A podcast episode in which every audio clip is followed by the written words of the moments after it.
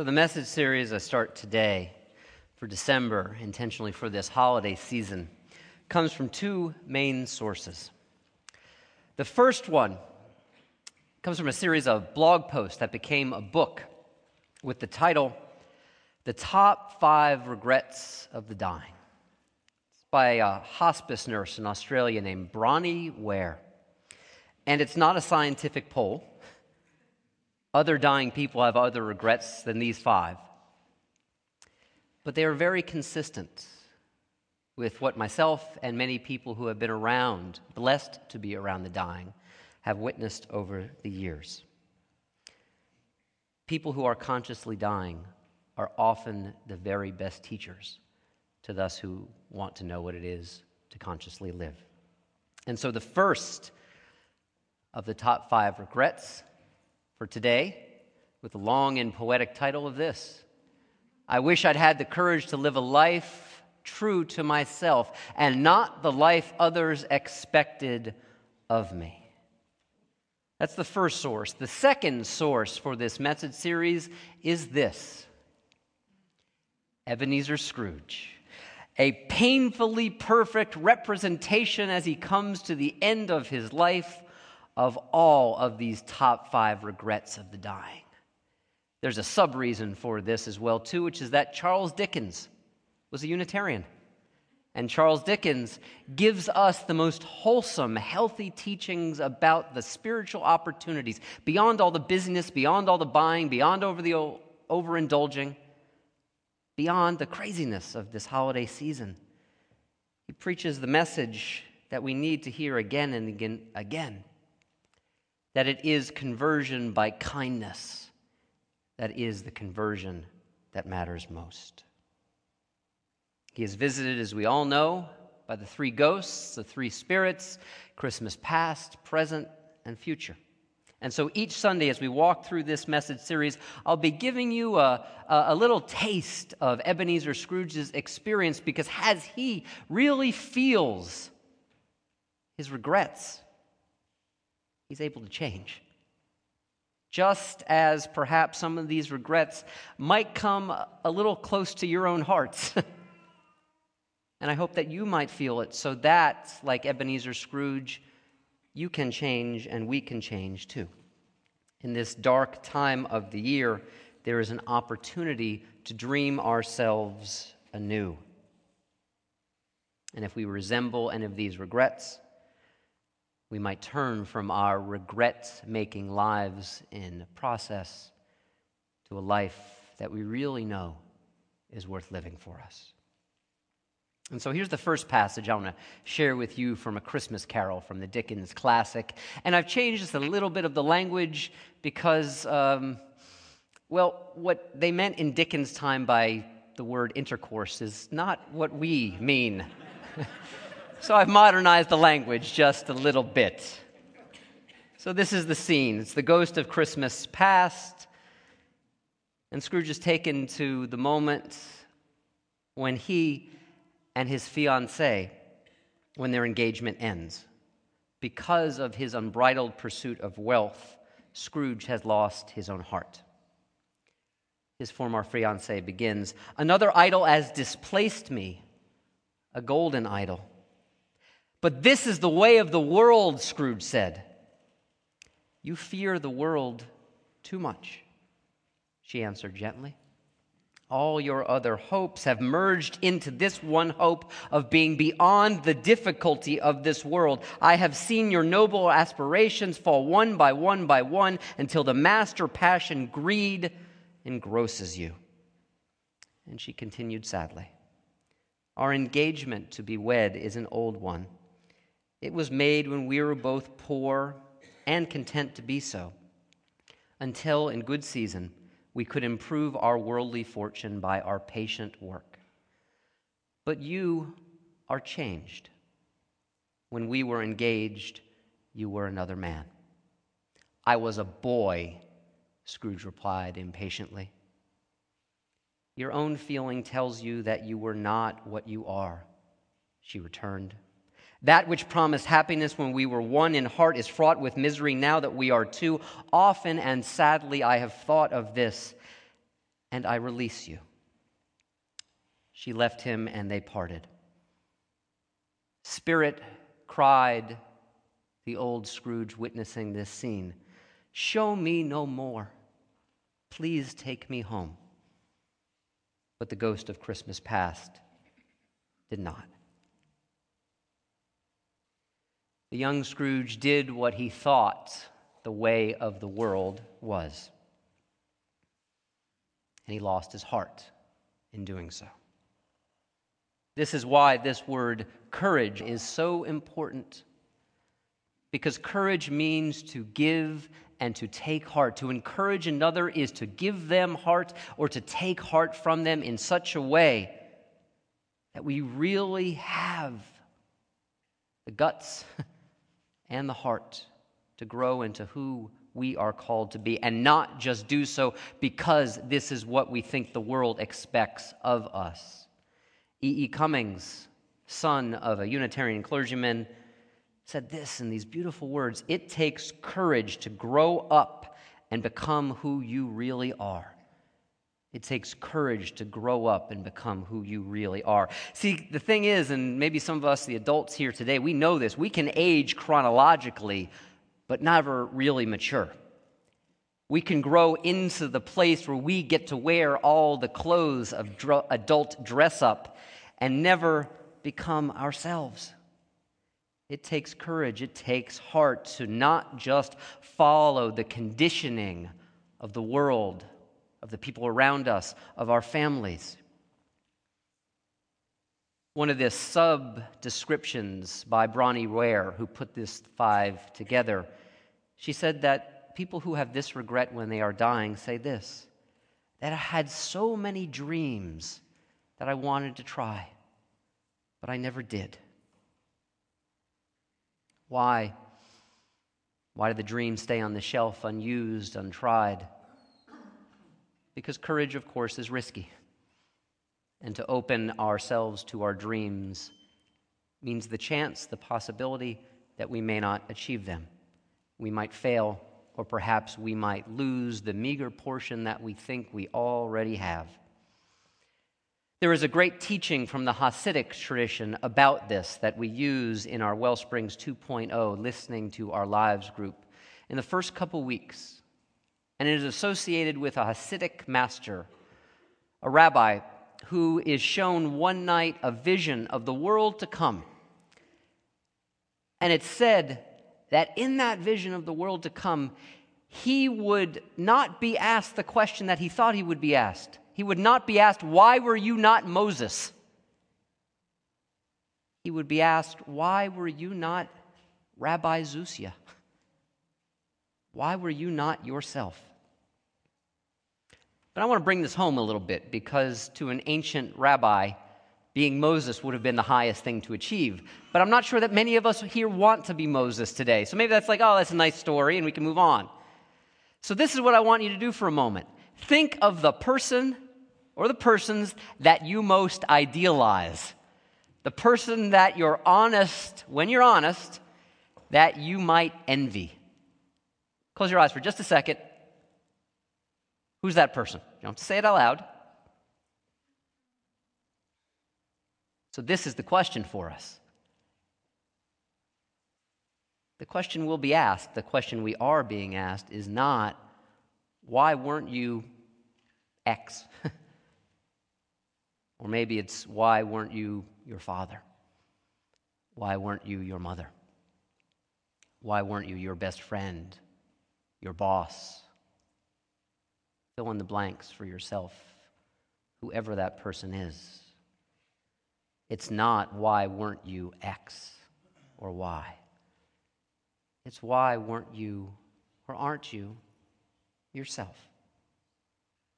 Sometimes when people give us the gift of confronting us with our expectations of what we think other people or the world wants from us, it can be profoundly, wonderfully disillusioning. I remember it was 18 or 19 years ago, and I sat down for my first kind of intro interview into this process of what's called becoming a candidate for UU ministry. And I began to talk with this person, this senior official in our denomination, and I started to talk about who my inspirations were for our ministry. And this person immediately shot back right at me, being a bit of a jerk about it. you know, you'll never be Reverend Blank, and you'll never be Reverend Blank either. I'm not going to name those people because they're still alive. Boy, did that chap me. I was so annoyed and I was so hurt because I thought it was a rejection of who I was. And this person, I don't know what their intention was, but they said it like a jerk. but here's the thing sometimes the worst jerks are the best teachers because that was liberating. I was not going to be Reverend fill in the blank or other Reverend fill in the blank. It was liberating to find my own sense of calling. Me who wanted approval more than anything else. That's sometimes when we fall into the trap of asking what others' expectations of us are and can we live according to them. We're so desperate for approval. I know I was. Because here's the thing it's only those people who have the courage, who have the heart to follow their calling that give strength, peace, and inspiration to others to follow their calling as well. The people who have the sense most who they are in the world give other people around them permission to do the same. I think of one person today who is living out their call, and it is costly and it's going beyond the expectations of what the people have of them in this life. It's this guy here. You know who Frank Schaefer is? He was tried for heresy in his church, in the Methodist Church, right here in Chester County, and found guilty. See, Frank Schaefer, long time and pretty successful Methodist clergy. Within his tradition, he did what was forbidden, which is perform the marriage of one of his sons to his son's love, so that they became husband and husband.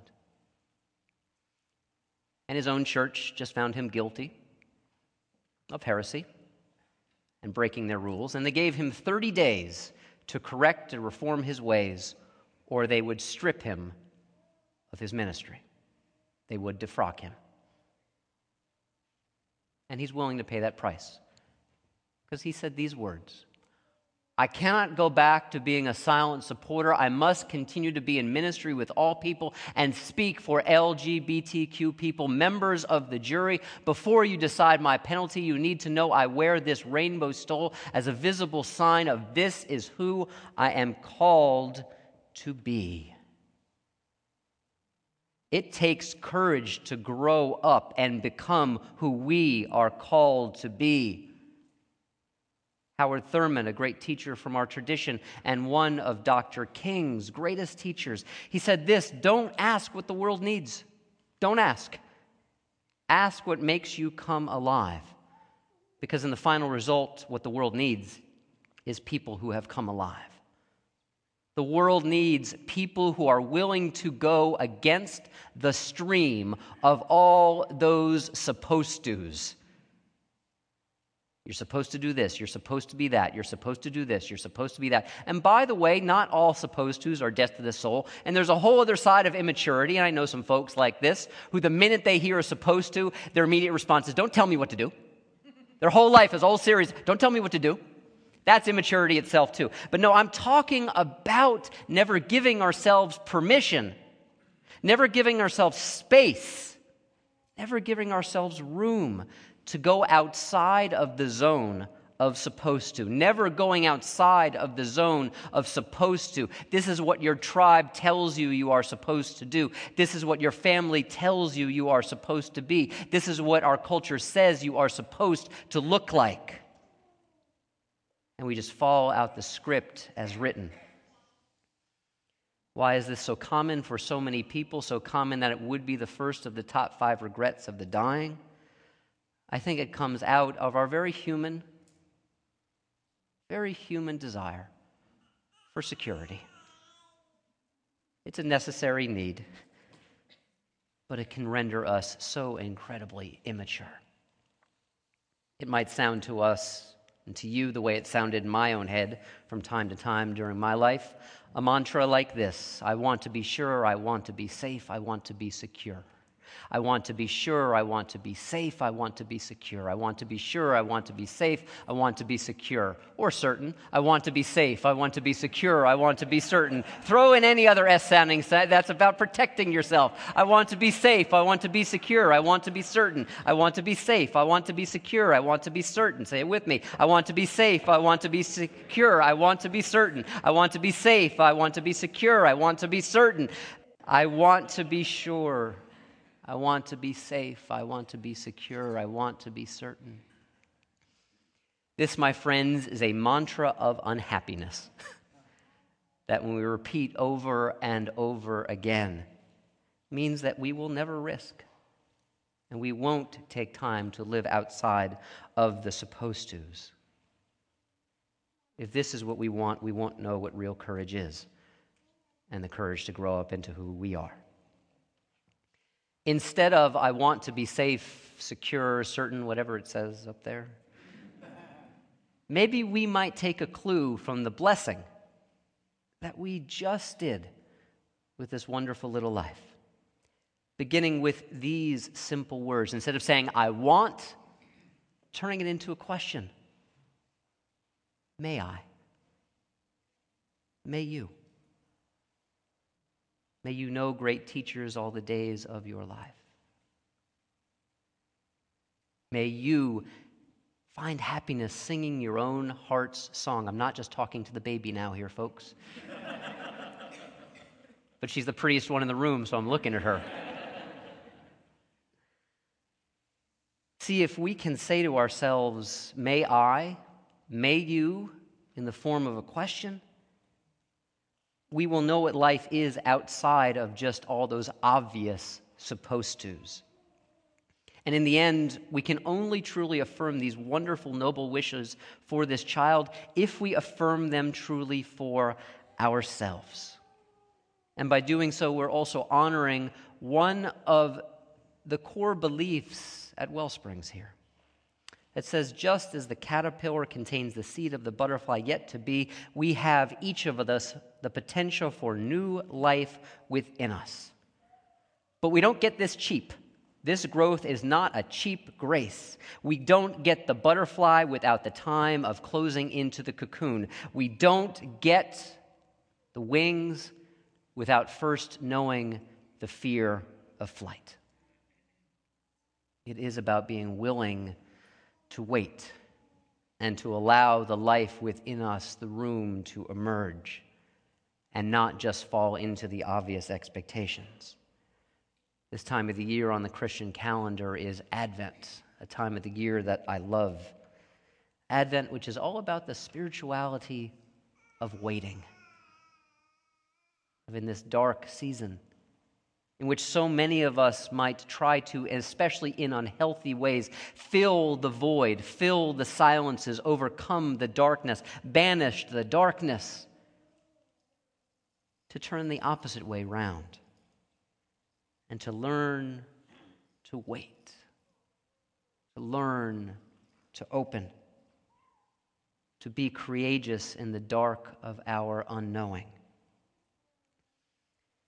So, in the darkness and in the dreaming of the darkness of this season,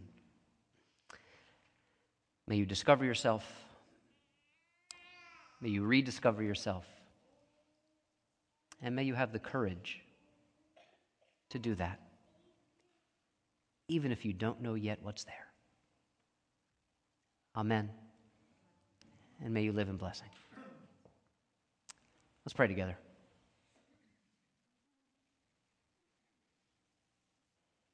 God of the unwritten, of the uncertain, the unknown, which is to say,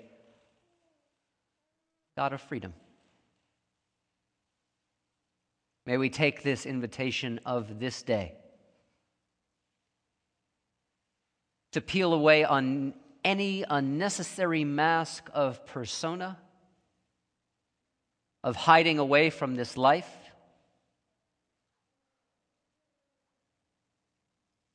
of the repetition to ourselves of those mantras that lead to unhappiness and become the seeds of future regret. May we become people capable, truly capable, and also deserving of blessing a new wonderful life in our midst. And just as we wish this great unfolding for her, may we truly wish the great unfolding and becoming of our lives for ourselves. May we be people who take hearts and give hearts and are of hearts. May we be people of courage. Amen.